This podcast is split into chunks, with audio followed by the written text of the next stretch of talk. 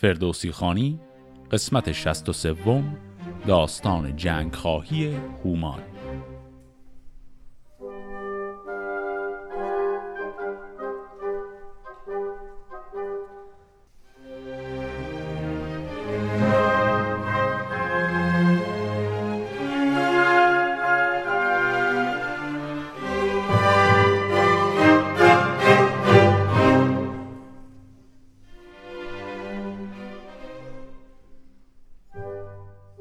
قسمت قبل اونجا به پایان رسید که لشکر بزرگی که کیخسرو آورده بود به چهار قسمت تقسیم شد. قسمت اصلیش رو داد دست گودرز و فرستادش مستقیما به سمت لشکری که پیران آورده بود. کیخسرو به گودرز این نصیحت رو کرده بود که مستقیم وارد جنگ نشو اول یک مذاکره با اونها بکن. گودرز پسرش گیو رو فرستاد برای مذاکره. اون مذاکره به نتیجه نرسید و افراسیاب لشکر پیران رو تقویت کرد برای اینکه مستقیم دیگه وارد جنگ بشن. حالا گیو برمیگرده پیش پدرش تا گزارش این قضیه رو بده. چو گیو اندر آمد به پیش پدر همی گفت پاسخ همه در به در به گودرز گفت. اندر آور سپاه به جایی که سازی همی رزمگاه که او را همی آشتی رای نیست. به دلشندرون داد را جای نیست.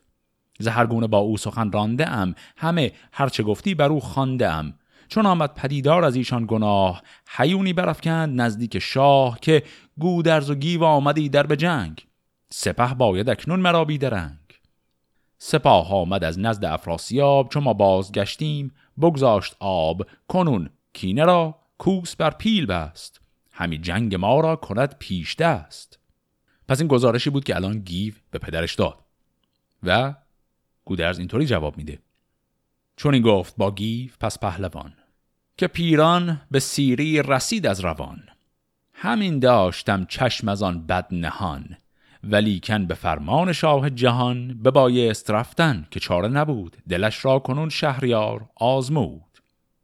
یکی داستان گفته بودم به شاه چو فرمود لشکر کشیدن به راه که دل را ز مهر کسی برگسل کجا نیستش با زبان راست دل. همه مهر پیران به ترکان برست. به شویت همی شاه از او پاک دست.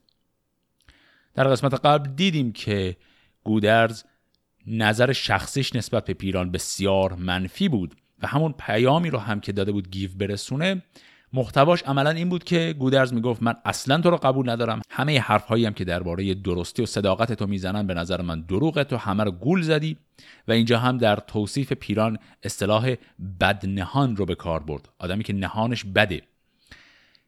و در نهایت هم گفت که ما به فرمان که خسرو باید عمل می‌کردیم اول یک مذاکره می‌کردیم از سر حسن نیت کردیم تمام شد. حالا دیگه بریم سراغ جنگ. دمان از پس گیو پیران. دلیر سپه را همی راند برسان شیر.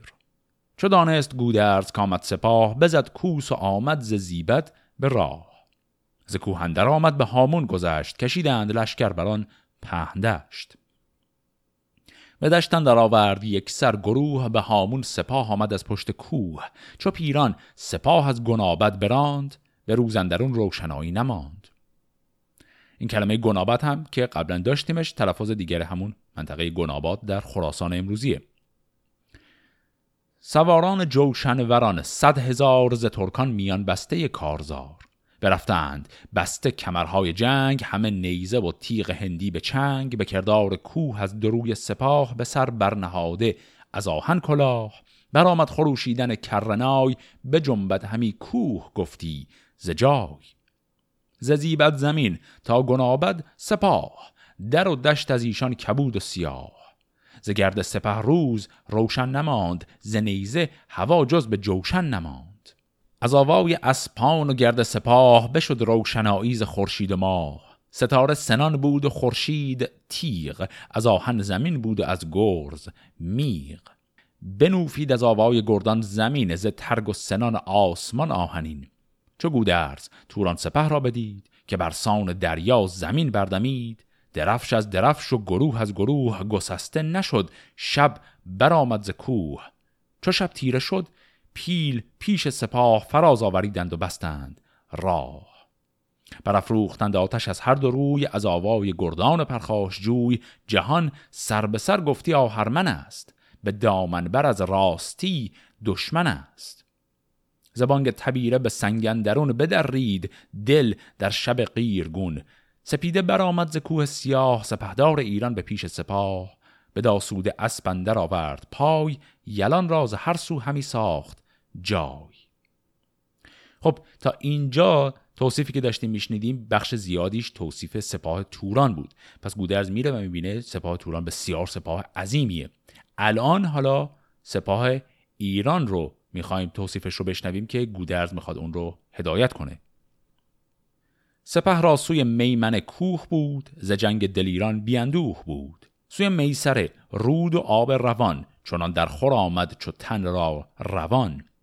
پیاده که بود در خور کارزار بفرمود تا پیش روی سوار صفی برکشیدند نیزه وران سپردار و بر بادپایان سران. همیدون پیاده بسی نیزدار ابا ترکش و تیر جوشن گذار کمانها فکنده به بازو درون. همی از جگرشان بجوشید خون. پس پشت ایشان سواران جنگ که از آتش به خنجر ببردند رنگ. پس پشت لشکر ز پیلان گروه زمین از پی پیل گشته ستوه. درفش خجسته میان سپاه ز گوهر درفشان به کردار ماه ز پیلان زمین سر به سر پیلگون ز گرد سواران هوا نیلگون. درفشیدن های بنفش از آن ساگه کاویانی درفش تو گفتی که اندر شب تیر چهر ستاره همی برفشاند سپر این توصیفی که شنیدیم هم الان توصیف لشکر ایران بود. ما بعضی وقتا از این توصیف خیلی سریع عبور می‌کنیم چون این رو فقط یک فضا سازی قلم داد می‌کنیم که اکثر اوقات هم واقعا فقط همینه. اما اگر درش بخوایم یک کم بیشتر غور کنیم می‌بینیم که خیلی قشنگ جایگاه اجزای مختلف سپاه رو فردوسی توضیح میده. اینکه سمت چپ و سمت راست دقیقا چی بود؟ یک سمت به کوه بسل بود سمت دیگه به رودخونه بود. بعد اینکه پیاده نظام کجای سپاه قرار می‌گیره بعد پشت سرشون سواره ها هستن بعد پشت اونا فیل ها هستن و بعد دقیقا در کجای سپاه؟ گفت در قلبش پرچم ایران که همون درفش کاویانی هست قرار داده. خلاصه اینکه به ظاهر اینها توصیف های برای فضاسازی اما اگر درشون دقیق بشیم جایگاه اجزای مختلف سپاه رو هم به ما میگه. بیا راست لشکر به سان بهشت به باغ وفا سرو کینه بکشت. فریبرز را داد پس میمنه پس پشت لشکر حسار و بنه. گرازه سر تخمه گیوگان زواره نگهبان تخت کیان. به یاری فریبرز برخواستند به یک روی لشکر بیاراستند پس میمنه لشکر را سپرد به فریبرز و گرازه و زواره هم رفتند کمکش. به رحام فرمود پس پهلوان که ای تاج و تخت و خرد را روان. برو با سواران سوی میسره به کردار نوروز هور از بره. بیافروز لشکرگه از فر خیش سپه را همیدار در پر خیش بدن آبگون خنجر نیو سوز چو شیر ژیان با یلان رزم یوز. این اصطلاح رزم یوز هم یعنی رزم خواه. برفتند یارانش با او به هم ز گردان لشکر یکی. گسته هم دگر گجده هم. رزم را ناگزیر فروهل که بگذاشت از چرخ تیر. بفرمود تا گیو با دو هزار برفتند بر گستوان ور سوار. سپردان زمان پشت لشکر به دوی که بود جای گردان پرخاش جوی. برفتند با گیو جنگاوران چو گرگین و چون زنگه شاوران. درفشی فرستاد و سیصد سوار نگهبان لشکر سوی رودبار. رودبار هم یعنی حاشیه رود. همیدون فرستاد بر سوی کوه درفشی و سیصد ز گردان گروه. یکی دیدبان بر سر کوه بر برآمد برآورد از آن بوه سر. شب و روز گردن برافراخته از آن دیدگه دیدبان ساخته. به جستی همی تاز توران سپاه پی مور دیدی نهاده به راه. ز دیده خروشیدن آراستی به گفتی و گودرز برخواستی. اینجا هم کلمه دیده یعنی همون دیدبان. یه دورم مرور کنیم. غیر از حالا میمنه رو که گفتیم فریبرز و بقیه رفتن میسره رو داد دست رحام. بعد با رحام گروه دیگری که رفتن گستهم و گجدهم و فروهل بودند. بعد اونا که رفتن گیو جایی که بهش اختصاص داد انتهای سپاه پشت سپاه بود. و بعد با گیو گرگین و زنگه شاوران هم رفتن. علاوه بر اونها یک جایی رو هم گذاشت برای دیدبانی. گفت برن بالای کوه دیدبانها. که مراقب سپاه دشمن باشن بر آن سان بیاراست آن رزمگاه که رزم آرزو کرد خورشید و ماه. چو سالار شایسته باشد به جنگ نترسد سپاه از دلاور نهنگ. و از آن پس بیامد به سالارگاه که دارد سپه راز دشمن نگاه. درفش دلفروز بر پای کرد یلان را به قلبندرون جای کرد. سران را همه خان نزدیک خیش پس پشت شیدوش و فرهاد پیش. به دست چپش رزم دیده حجیر سوی راست گتماره شیرگیر. پس الان خود گودرز هم رفت در قلب سپاه و اطراف گودرز رو هم شیدوش فرهاد حجیر و یک شخصیتی که تازه معرفی شده به اسم گتماره گرفتن این آقای گتماره هم پسر همون قارن رزم زنه که خیلی وقت پیش داشتیمش. این آقای قارن ممکنه حدس بزنید که مرده. من یه بار قبلا گفتم که هنوز زنده هست ولی خب کلا در داستان نیستش. خیلی جلوتر بریم توی همین داستان هایی که الان داریم می‌خونیم. یه حضور خیلی کوتاهی هم جلوتر دوباره خواهد داشت. ببستند از آهن به گردش سرای پس پشت پیلان جنگی به پای. سپهدار گودردشان در میان درفش از برش سایه کاویان. همی بستد از ماه و خورشید نور. نگه کرد پیران به لشکرز دور. بدان ساز آن لشکر راستن دل از زنگ تیمار پیراستن. در و دشت و کوه و بیابان سنان انان بافته سر به سر در انان سپهدار ترکان غمی گشت سخت برا شفت با تیر خورشید و بخت. و از آن پس نگه کرد جای سپاه نیامدش بر آرزو رزمگاه. نه آورد گهدید و نی جای صف همی برزد از خشم کف را به کف. بر سان که آمد ببایست ساخت چو یلان چنگ بایست یاخت. پس از نامداران و گردان خیش کسی کو کند جنگ را دست پیش و از آن جنگ سازان افراسیاب کسی کش بران کینه گیرت شتاب گزین کرد شمشیرزن سی هزار که بودند شایسته کارزار. به هومان سپردان زمان قلبگاه سپاهی بر اینسان همه رزم خواه. بخواند اندر ایمان و اخواشت را نهاده سپه را و برداشت را. چپ رزمگاهش به دیشان سپرد ابا سی هزار از دلیران گرد. چو لحاک جنگی و فرشید ورد ابا سی هزار از دلیران مرد گرفتند بر میمن جایگاه. جهان سر به سر گشت از آهن سیاه. چو زنگاله و گرد گلباد را سپهرم که بود روز فریاد را فرستاد با نیزور ده هزار به پشت سواران خنجرگزار. برون رفت روین روین تن. ابا ده هزار از یلان خوتن بدان تا بدان بیشه او همچو شیر کمینگه کند با یلان دلیر. طلایه فرستد به رود و به کوه سپهدار ایران شود زو سطوح. از آن رزمگه پین حد پیشتر بجنبد ابر خیشتن بیشتر. سپهدار روین به کردار شیر پس پشت او اندر آید دلیر. همان دیدبان بر سر کوهسار نگهبان روز و ستاره شمار. از ایرانیان گر سواری ز دور انان تافتی سوی سالار تور نگهبان دیده گرفتی خروش. همه رزمگاه آمدی زو به جوش. خب الان وصف جزئیات سپاه پیران را هم که شنیدیم. اولش این رو گفت که پیران وقتی اون نظم دقیق سپاهی که گودرز داره رو دید کلا دلش سرد شد. این نشون میده گودرز بسیار ماهره در امر فرماندهی سپاه. و بعد عین همون اتفاق هم حالا برای پیران افتاد. یعنی پیران هم خیلی دقیق و با جزئیات سپاه خودش رو هدایت کرد و شکل نظامی درست رو بهش داد. و اسامی پهلوانان تورانی رو هم یک دور شنیدیم. تعداد زیادی از اون اسامی کسانی بودن که قبلا هم داشتیمشون. یکی دو مورد مثل زنگاله اینها آدم های جدیدی هستن که در این داستان برای اولین بار داریم اسمشون رو میشنویم. در نهایت کاری که داستان الان داره برای ما می‌کنه اینه که این دو لشکر بزرگ هر دو یک آرایش بسیار دقیقی گرفتند و هیچ کدوم هم حاضر نیستن حمله رو شروع کنن. دو لشکر به روی اندر آورده روی همه نامداران پرخاش جوی. چون این ایستاده سه روز و سه شب تو گفتی یکی را نجنبید لب. همی گفت گودرز گر پشت خیش سپارم به دیشان نهم پای پیش. سپاه اندر آید پس پشت من. نماند جز از باد در مشت من. شب و روز بر پای پیش سپاه همی جست نیکختر هور ماه.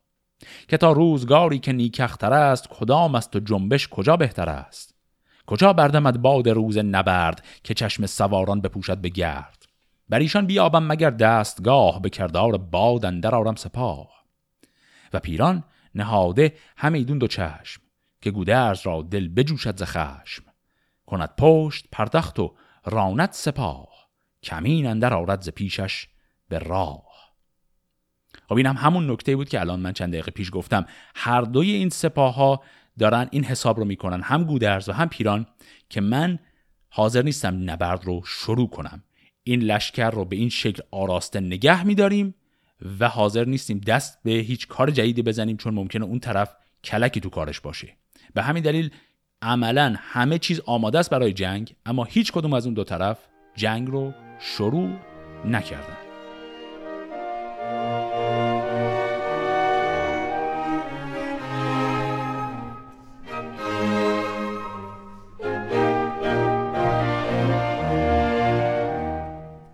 به روز چهارم ز پشت سپاه بشد بیژن گیو تا قلبگاه. به پیش پدر شد. همه جام چاک همی با آسمان بر پراگند خاک. همی گفت که ای باب کار آزمای چه دانی بر این خیره بودن به پای؟ به پنجم فراز آمد این روزگار شب و روز آسایش آموزگار که خورشید شمشیر گردان ندید نه گردی به روی هوا بردمید. سواران به خفتان و خودندرون یکی را به رگدر ندیدیم خون. به دیران پس از رستم نامدار نبودی چو گودرز دیگر سوار. کنون تا آمد به جنگ پشن از آن کشتن و رزمگاه گشن. به لاون که چندان پسر کشته دید سر بخت ایرانیان گشته دید. جگر خسته گشت است و گم کرده راه نخواهد که بیند همین رزمگاه. به پیرانش بر چشم باید فکند نهاده است سر سوی چرخ بلند. سپهدار کو ناشمرد سپاه ستاره شمارد همی گرد ماه. تا بشناس کن در تنش نیست خون شد او جنگ جنگاوران را زبون. شگفت از جهان خورده گودرز نیست که او را روان خود بدین مرز نیست. شگفت از تو آید مرا ای پدر که شیر ژیان از تو گیرد هنر. دو لشکر همی بر تو دارند چشم یکی تیز کن مغز و بفروز خشم. تا اینجا چی گفت بیژن؟ بیژن همون بیژن همیشگیه یک آدم مغرور و خیلی همیشه دنبال جنگه و حوصله و صبرم نداره الان چند روز پیاپی که این دو لشکر آرایش رزم گرفتن اما تکون نمی‌خورن از جاشون و بیژن حوصلش سر رفته. میاد به پدرش میگه که چرا ما نمی جنگیم و بعد یک چیزای جالبی درباره گودرز میگه. هم اول ازش تعریف می‌کنه و هم بعد کنایه می‌زنه. اول میگه که ما توی ایران بعد از رستم دیگه مثل گودرز نداریم کسی رو. یعنی اول یک کمی تعریف می‌کنه از گودرز چون بعدش می‌خواد انتقاد کنه. بعد میاد میگه این گودرز اولا پیر شده. یه مقداری باید بذاریم به حساب پیریش. دوم گودرز کسیه که توی رزمگاه اینجا مثال میاره از جنگ قبلا داشتیم. میگه در اون جنگ ها پسران زیادی از او کشته شدن و به همین دلیل بسیار داغداره. و چون داغداره این داغدار بودنش باعث میشه دل و جگر حمله جدید نداشته باشه. و اینجا میگه که که او را روان خود بدین مرز نیست. منظورش اینه که گودرز دل و دماغ این مرز و این جنگ رو نداره چون که از اینجا زخم زیاد خورده. بعد میگه به این دلیل ایراد به گودرز نمیشه گرفت که نمیاد حاضر نیست جنگ رو شروع کنه. ولی میگه تو که گیف هستی تو که دیگه نباید اینجا دست رو دست بذاری. تو شروع کن جنگ رو. خب حالا بیژن دوباره ادامه میده خطاب به پدرش. کنون چون جهان گرم و روشن هوا نگیرد همی رزم لشکر نوا. چون این روزگار خوشی بگذرد چو پولاد روی زمین بفسرد. چون بر نیزه ها گردد افسرد چنگ پس پشت تنگ آید از پیش سنگ. که آید ز گردن به پیش سپاه که آرام گیرد بر این کینگاه. و ریدون که ترسی همی از کمین ز جنگ سواران و مردان کین به من داد باید سواری هزار. گزین من در خور کارزار. براریم گرد از کمینگاهشان سرفشان کنیم از بر ماهشان. پس در ادامه میگه که الان هوا خوبه. یعنی به حال احتمالا تابستون و بهاره. هوا خوبه میشه جنگید. هوا سرد شد می‌خواد چیکار کنید؟ و بعدم میگه اگر میترسید که از پشت بهتون حمله کنند و برای همین حاضر نیستید حمله رو شروع کنید خب یه گروهی از اینها رو بده به من من خودم شبیخون می‌زنم. حالا پاسخ گیف. ز گفتار بیژن بخندید گیو. بسی آفرین خواند بر پور نیو به دادار گفت. از تو دارم سپاس تو دادی مرا پور نیکی شناس. همش زور دادی همش فر و دین شناسای هر کار و جویای کین. به من بازگشت این دلاور جوان چنان چون بود بچه پهلوان. چنین گفت مرد جفت را نر شیر که فرزند ما گر نباشد دلیر ببریم از او مهر و پیوند پاک. پدر شاب دریا بود مام خاک. ولی کن تو ای پور چیر سخن زبان بر نیابر گشاده مکن که او کار دیدست و داناتر است بر این لشکر نامور مهتر است. کسی کو بود سوده روزگار نباید به هر کارش آموزگار. سواران ما گر به بارندرند نه ترکان به رنگ و نگارندرند همه شور بختند و برگشت سر همه دیده پر آب و پر خون جگر. همی خواهد این پیر کارآزمای که ترکان به جنگ اندر پای. پس پشتشان دور ماند ز کوه برد لشکر کینور همگروه ببینی تو کوپال گودرز را که چون برنوردد همی مرز را. و دیگر که او زختر نیک و بد همی گردش چرخ را بشمرد. چو پیش آیدن روزگار بهی کند روی گیتی ز دشمن توهی این پاسخ گیو بود. اول خیلی جالب خدا رو شکر کرد. گفت من خدا رو شکر می‌کنم که پسر خودم اون قدری که دوست دارم شجاعه. و بعد هم گفت که با وجود همه شجاعتت علکی به پدر بزرگ خودت گیر نده. جملش این بود که زبان بر نیا برگشاده مکن.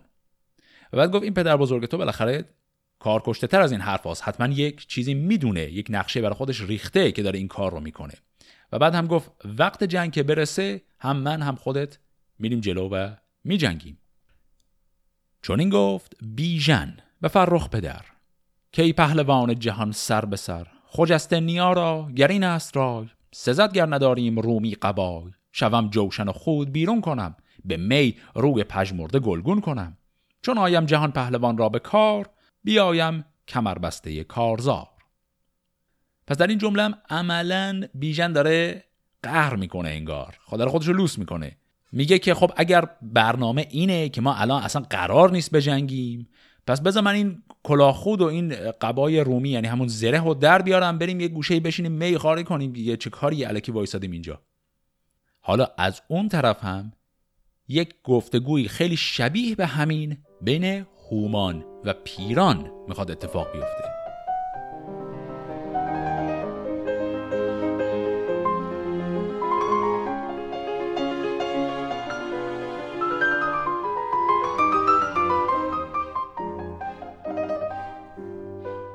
و آن لشکر ترک هومان دلیر به پیش برادر بیامد چو شیر که ای پهلوان ردف راسیاب گرفتن در این دشت ما را شتاب. به هفتم فراز آمد این روزگار میان بسته جنگ چندین سوار.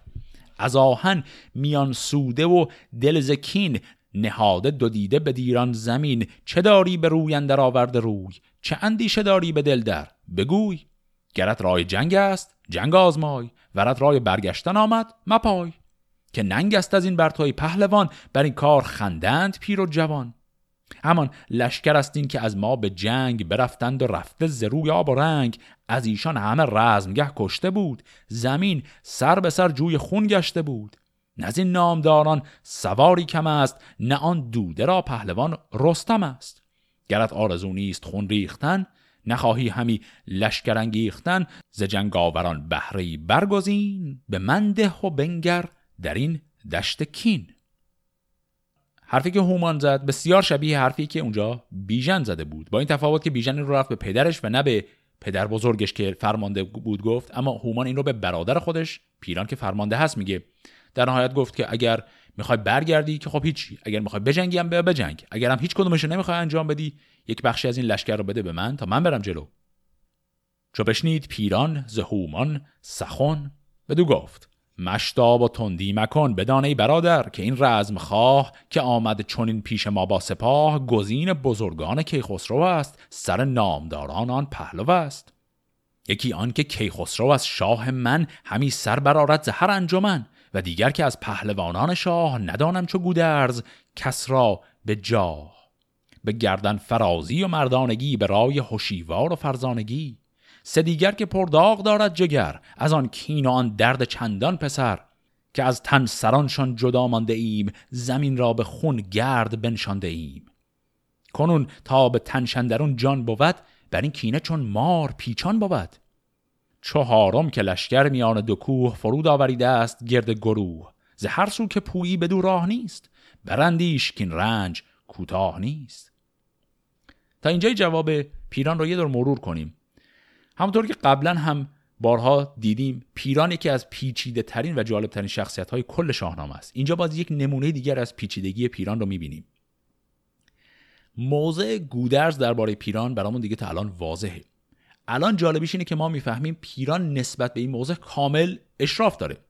پیران میاد میگه که بله ما پسرهای گودرز رو در جنگهای قبلی کشتیم و به همین دلیل بسیار کینه داره از ما. یعنی پیران کامل اینو می‌دونه که هر کاری که گودرز داره می‌کنه این کینه شخصی بخشی از اون هست.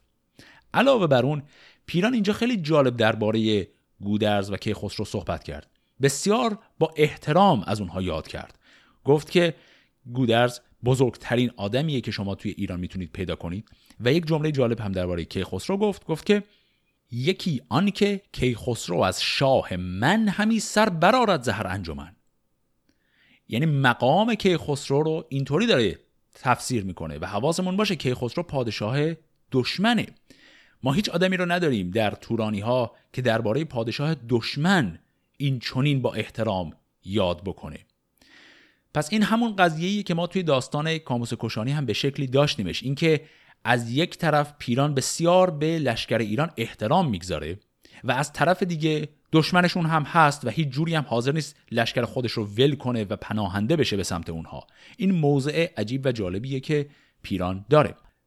و نکته آخری هم که گفت درباره آرایش جنگی لشکر گودرز بود که در میان دو کوه قرار گرفتند و به همین دلیل الان آرایش جنگی طوری نیست که غلبه با لشکر توران باشه.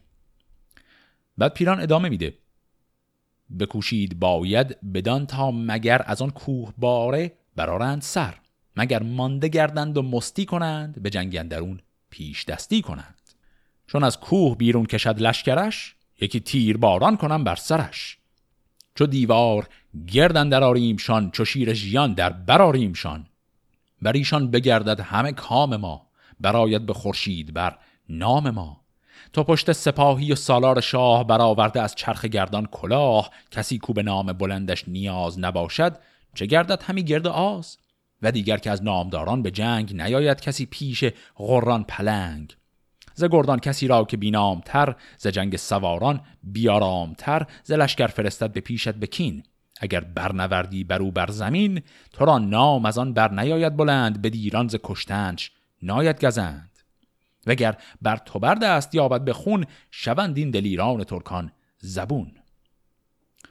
این استدلالی که پیران این آخر کار کرد استدلال بسیار جالبیه. چون بسیار یادآور استدلالیه که خیلی وقت قبلتر توی شاهنامه پدر همین آقای پیران یعنی ویسه کرده بود. یک داستانی داشتیم اون موقعی که جنگ دوران نوگذر بود.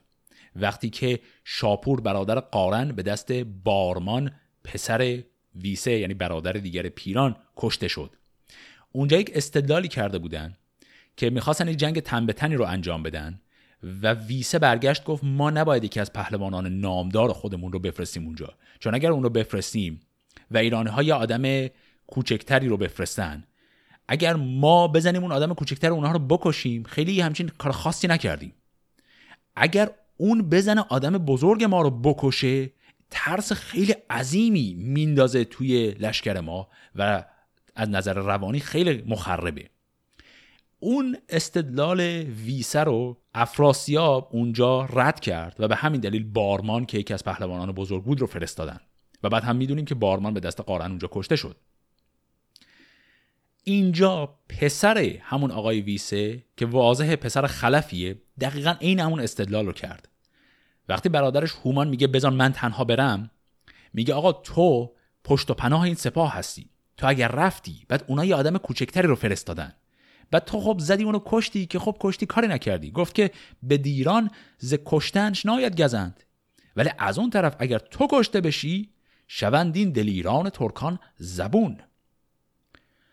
حالا این حرف ها رو پیران زد اما واکنش هومان این شکلیه. نگه کرد هومان به گفتار اوی همه خیره دانست پیکار اوی. چون این داد پاسخ که از ایران سوار نیاید که با من کند کارزار. تو را خود همین مهربانی است خوی. مرا کارزار آمد است آرزوی دگر کت به کین جستن آهنگ نیست به دلتندرون آتش جنگ نیست. شوم چرمه گامزن زین کنم سپید دمان جستن کین کنم.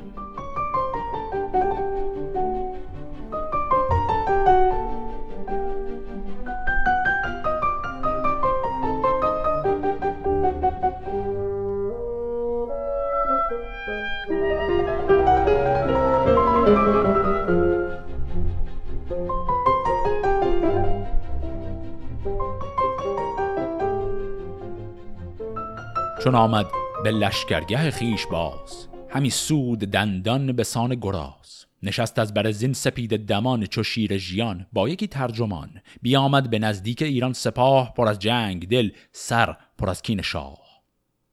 یک نکته کوچکم تو این بیت ها. الان هومان تک و تنها بدون اینکه از پیران استوری گرفته باشه می‌خواد بره به سمت لشکر ایران و گفت یک ترجمان یعنی همون مترجم رو هم با خودش می‌خواد ببره. کارکرد مترجم توی این داستان و داستان بعدی هم داریمش یه کمی عجیبه. چون که ما مثال زیاد داریم توی شاهنامه که شخصیت های ایرانی و تورانی به زبان همدیگه می‌تونن صحبت کنن. و خیلی جاها داریم که مترجمی هم لازم نداشتن. توی همین داستان هم یه ذره جلوتر می‌بینیم که بعضی از جاها چیزهایی که هومان میگه رو مترجم ها ترجمه می‌کنن اما بعضی از جاها اصلا گفتگوی بین هومان و دیگران مترجم نمی‌خواد یا مترجم حداقل ذکر نشده ازش. به نظر می‌رسه جایگاه مترجم اینجا یک جایگاه تشریفاتیه. درست مثل مراودات سیاسی که امروز سیاستمدارها دارن خیلی وقتا زبان همدیگر رو می‌فهمن اما عمدن یک مترجمی هم می‌برن برای اینکه بخشی از اون شرایط تشریفات روابط سیاسی حفظ بشه. چو پیران بدانست کو شد به جنگ بروبر جهان گشت از اندوه تنگ. بجوشیدش از درد هومان جگر یکی داستان یاد کرد از پدر.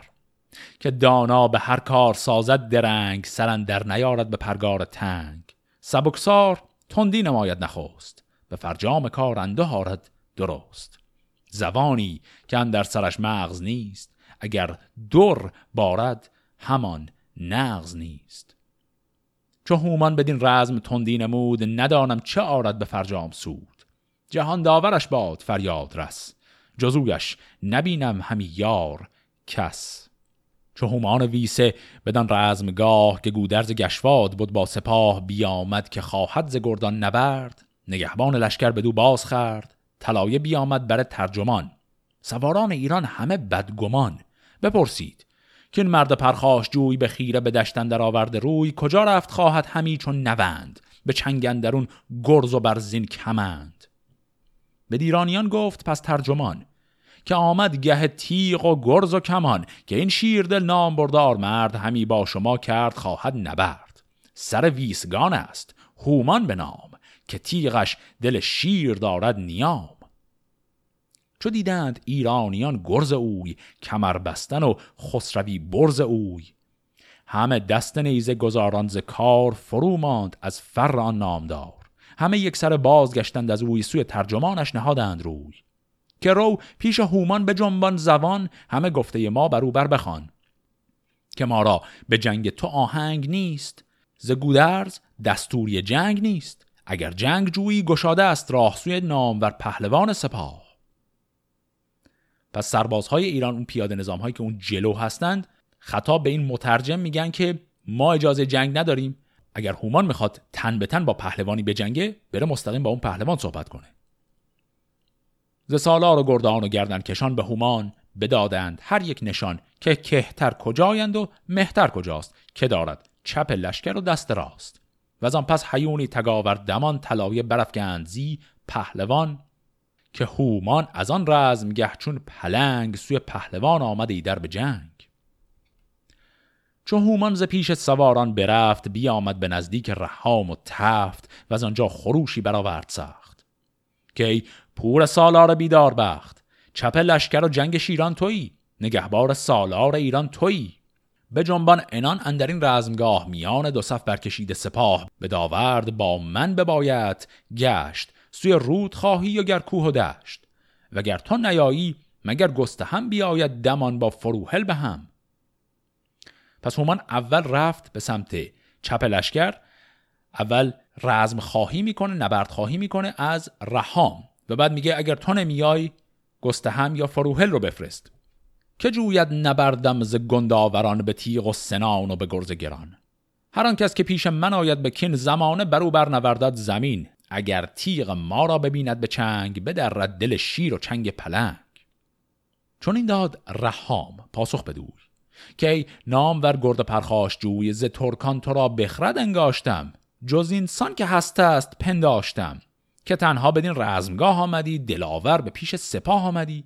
برانی که اندر جهان تیغدار نبندد کمر جز تو دیگر سوار. یکی داستان از کیان یاد کن ز فام خرد گردن آزاد کن. که هر کو به جنگ اندر آمد نخواست ره بازگشتن نبایدش جست.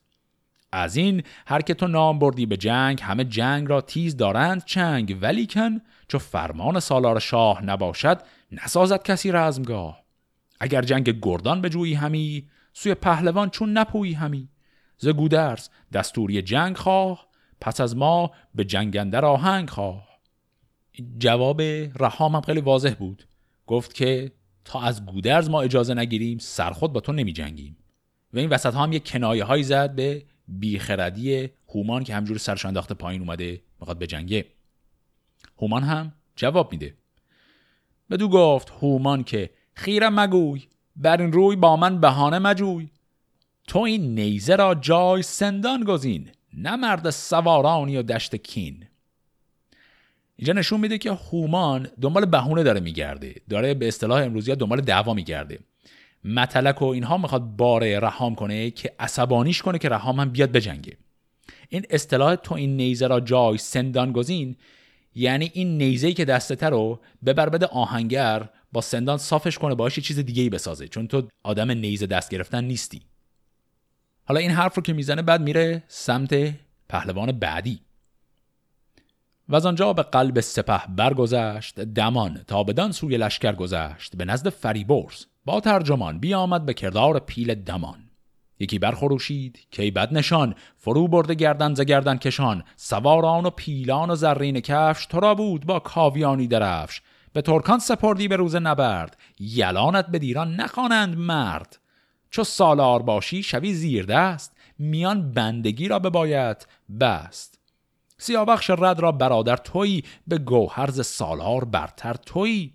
تو باشی سزاوار کین خواستن. به کینه تو را باید آراستن. این شکل حرف زدنش خطاب به فریبرز هم خیلی جالبه. باز از همون در رجزخانی و اذیت کردن داره در میاد. دو تا کنایه الان اینجا به فریبرز زد. اول یادآوری کرد اون ماجرایی که در انتهای داستان جنگ فرود داشتیم. جایی که فریبرز رو میفرستن به جای توس که بیاد فرماندهی لشکر رو بگیره. اما فریبرز هم باز تقریبا شکست می‌خوره و در عمل اینها همه عقب نشینی می‌کنن. این رو الان هومان بهش یادآوری کرد که یه زمانی تو زرین کفش داشتی و کاویانی درفش. یعنی تو سپه سالار ایران بودی و پرچمت رو انداختی و در رفتی. و یک کمی جلوترش هم یه کنایه دیگه می‌زنه. میگه تو چون برادر سیاوش هستی از نظر گوهر تو برتر هستی از گودرز. بنابراین تو خیلی بیچاره شدی که الان فرمانبر حرف گودرز شدی به جایی که فرمانده اون باشی. و بعد هم درباره خودش مقدار رجز می‌خونه میگه من از تخمه تور توران شهم به گوهر مگر با تو خود هم رهم یکی با من اکنون به داوردگاه بباید گشتن به پیش سپاه. به خورشید تابان برایت نام که پیش من اندر گذاری تو گام. اگر تو نیایی به جنگم رواست زواره گرازه نگر تا کجاست؟ کسی راز گردان به پیش من آر که باشد از ایرانیان نامدار. حالا فریبرز هم جواب میده. چون این داد پاسخ فریبرز باز که با شیر درنده کینه مساز. چون این است فرجام روز نبرد یکی شاد و پیروز و دیگر به درد. به پیروزی اندر بترس از گزند که یکسان نگردد سپهر بلند. درفشر زمن شاه بستد رواست بدان داد پیلان و لشکر که خواست. به کین کیان از پس کیقباد کسی کو کلاه مهی برنهاد کمر بست تا گیتی آباد کرد. سپهدار گودرز گشواد کرد. همیشه به پیش کیان کین خواه پدر بر پدر نیو و سالار شاه. این پاسخی که فریبرز میده تا اینجاش جواب به اون حرف که چرا گودرز که از نظر نژادی از تو پایینتره الان رئیس تو شده. داره میگه که اولا این فرمان که خسرو که بهتر حالیشه. و ثانیا گودرز هم همچین آدم کمی نیست برای خودش. و بعد فریبرز ادامه میده و دیگر که از گرز او بیگمان سر آید به سالارتان بر زمان. سپه را بدوی است فرجام جنگ بدو بازگردد همه ناموننگ اگر با تو هم جنگ فرمان دهد دلم را پر از داغ درمان دهد. ببینی که من سر چگونه زننگ بشویم که پاین در آرم به جنگ. چون این داد پاسخش هومان که بس. به گفتار بینم تو را دسترس. بدین تیغ کن در کمر بسته ای گیا بر که از جنگ خود رسته ای بدین گرز با چوب کن کارزار که بر ترگ و جوشن نیاید به کار. این مطلقی هم که الان هومان به فریبرز زد. خیلی شبیه حرفی بود که چند دقیقه قبلتر هومان به رهان گفته بود. این بیت هم که گفت بدین تیغ کن در کمر بسته ای گیا بر یعنی این شمشیری که بستی به درد بریدن گیاه می‌خوره. یعنی بری باهاش مثلا درو کنی مثل داس. نه اینکه باهاش بیای به جنگ. پس تا الان هومان سراغ دو تا از فرماندهان لشکر ایران یکی رهام و دیگری فریبرز رفت و هیچ کدومش اون حاضر نشدن باش به جنگن حالا میری جلوتر. و از آنجا بدین خیرگی بازگشت که گفتیم مگر شیر بدساز گشت. کمربسته کین آزادگان به نزدیک گودرز گشوادگان بیامد. یکی بانگ برزد بلند که ای بر منش مهتر دیو بند شنیدم همه هرچه گفتی به شاه و از آن پس کشیدی سپه را به راه. همان هدیه شاه و پیمان تو به پیران سالار و فرمان تو فرستاده که آمد به توران سپاه. گزین پور تو گیو لشکر پناه و از آن پس که سوگند خوردی به شاه به خورشید و ماه و به تخت و کلاه که گر چشم من در گه کارزار به پیران برافتد برارم دمار. چو شیر ژیان لشکر راستی همه بارزو جنگ ما خواستی. کنون از پس کوه چون مستمند نشستی به کردار غرم نژند.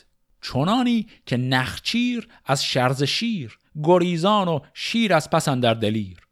گزیند به بیشندرون جای تنگ نجوید ز تیمار جان ناموننگ یکی لشکرت را به هامون گذار. چه داری سپاه از پس کوهزار چون این بود پیمانت با شهریار که بر کینگه کوه گیری حسار بدو گفت گودرز کندیشه کن که باشد سزا با تو گفتن سخن.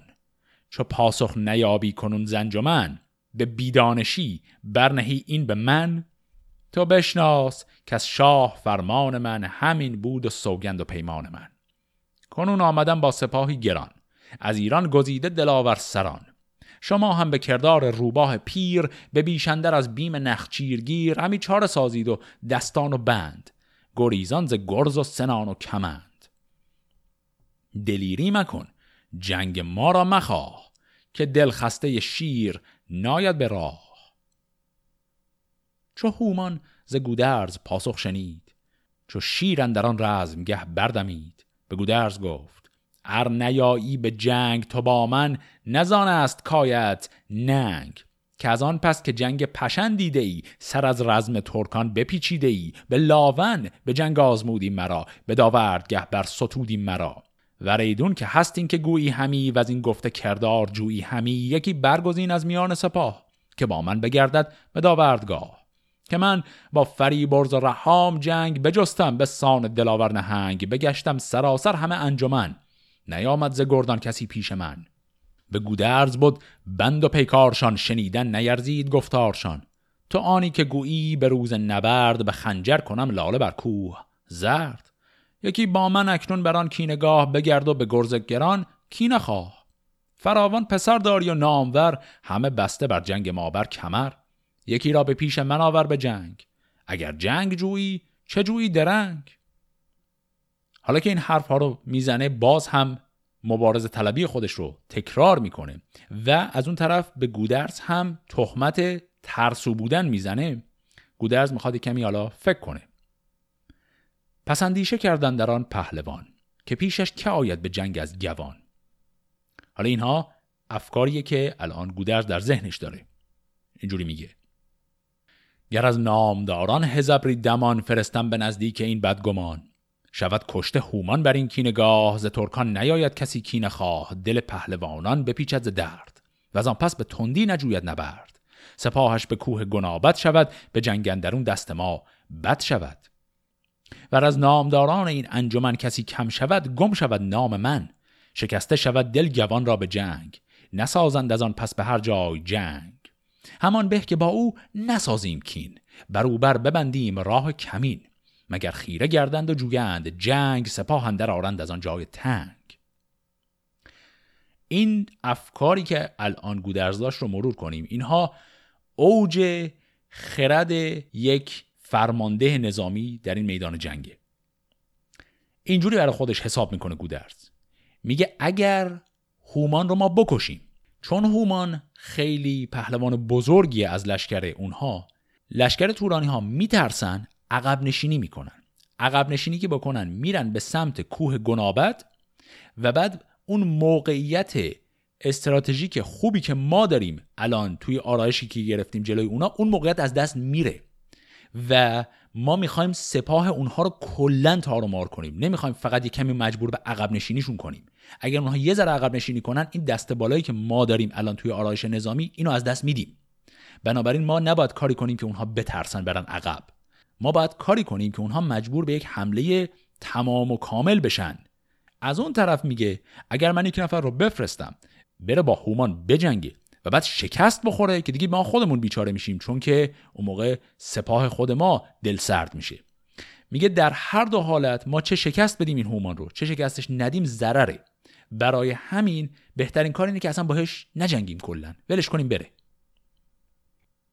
چون این داد پاسخ به هومان که رو به گفتار تندی یا در کار نو چو در پیش من برگشادی زبان بدانستم از آشکار و نهان که کس راز ترکان نباشد خرد که از اندیشه خیش رامش برد. ندانی که شیر ژیان روز جنگ نیالاید از بن به روباه چنگ و دیگر دو لشکر چنین ساخته همه باد پایان سرفراخته به کینه دو تن پیش سازند جنگ همه نامداران بخوایند چنگ سپه را همه پیش باید شدن. به دنبوه زخمی باید زدن. تو اکنون سوی لشکرت باز شو. برافراز گردن به سالار نو. که از ایرانیان چند جستم نبرد. نزد پیش من کس جز از باد سرد. بدان رزم گهبر شود نام تو ز پیران برایت همه کام تو. این کنایه هم که اینجا الان گودرز به هومان زد. جواب همه متلک هایی بود که هومان چند دقیقه قبل برگشت به گودرز گفت هی بهش گفت تو ترسو هستی یه بار شکست دادیم ترسیدی الان برای همین نمیای. حرف گودرز این بود که آقا ما حاضر نیستیم با تو نبرد تن به تن کنیم. این جنگ یک جنگ تمام ایاره. کل سپاهت که اومد ما می جنگیم در غیر این صورت یک نفر دو نفر ما حاضر نیستیم بیایم. بعد میگه تو کل هدفت اینه که برگردی به لشکر خودت پوز بدی که من الان یکیشون رو شکست دادم. خیلی خب آقا می‌خوای پوز بدی برو پوزتو بده. برو برگرد به پیران بگو. من بهشون گفتم کی میاد به جنگه همشون ترسو بودن نیومدن. خوبه راحت هستی اینجوری. این کنایه که به این شکل به هومان می‌زنه نشون میده که گودرز واقعا از نظر درجه خرد در چه جایگاهی است. بدو گفت هومان به بانگ بلند که بی کردن کار گفتار چند. یکی داستان زد جهاندار شاه به یاد آورم اندر این رزمگاه که تخت کیان جست خواهی مجوی چو جویی از آتش مبرتاب روی. تو را آرزو جنگ و پیکار نیست اگر گلچنی راه بیخار نیست. نداری از ایران یکی شیر مرد که با من کند پیش لشکر نبرد. به چاره همی بازگردانیم نگیرم فریبت اگر دانیم. همه نامداران پرخاش جوی به گودرز گفتند این است روی که از ما یکی را به داوردگاه فرستی به نزدیک او کینه خواه. چون این گفت گودرز که امروز روی ندارد شدن جنگ را پیش اوی. چو هومان ز گفتار برگشت سیر برا شفت بر سان شیر دلیر بخندید و روی از سپه بود بتافت. سوی روز بانان لشکر شتافت. کمان را به زه کرد و ایشان چهار بیافکند از اسپندران مرغزار. پس اینجا دیگه هومان دید با حرف زدن نمیشه هیچ کاری کرد. شروع کرد به تیراندازی کردن به لشکر ایران که مجبور کنه اونها رو که واکنش نشون بدن. چونان روز بانان لشکر ز دور بدیدند زخم سرفراز تور. رهش باز دادند و بگریختند. به داورد با او نیاویختند. به بالا برآمد به کردار مست خروشش همی کوه را کرد پست. همی نیزه برگاشت بر گرد سر که هومان ویس است پیروزگر. خروشیدن نای رو این زدشت برآمد چون نیزه ز بالا بگشت. ز شادی دلیران توران سپاه همی ترک سودند بر چرخ ماه. چو هومان برآمد بدان چیرگی بپخسید گودرز از آن تیرگی. این فعل پخسیدن هم یعنی پژمردن. سپه بود پر از شرم گشته دوژم گرفته بر او خشم و تندی ستم. زننگ از دلیران بپالود خی. سپه بود یکی اختر افگند پی که از ایشان بودین پیش دستی به خون بدانند و هم بر بدی رهنمون و آن پس به گردن کشان بنگرید که تا جنگ او را که آید پدید.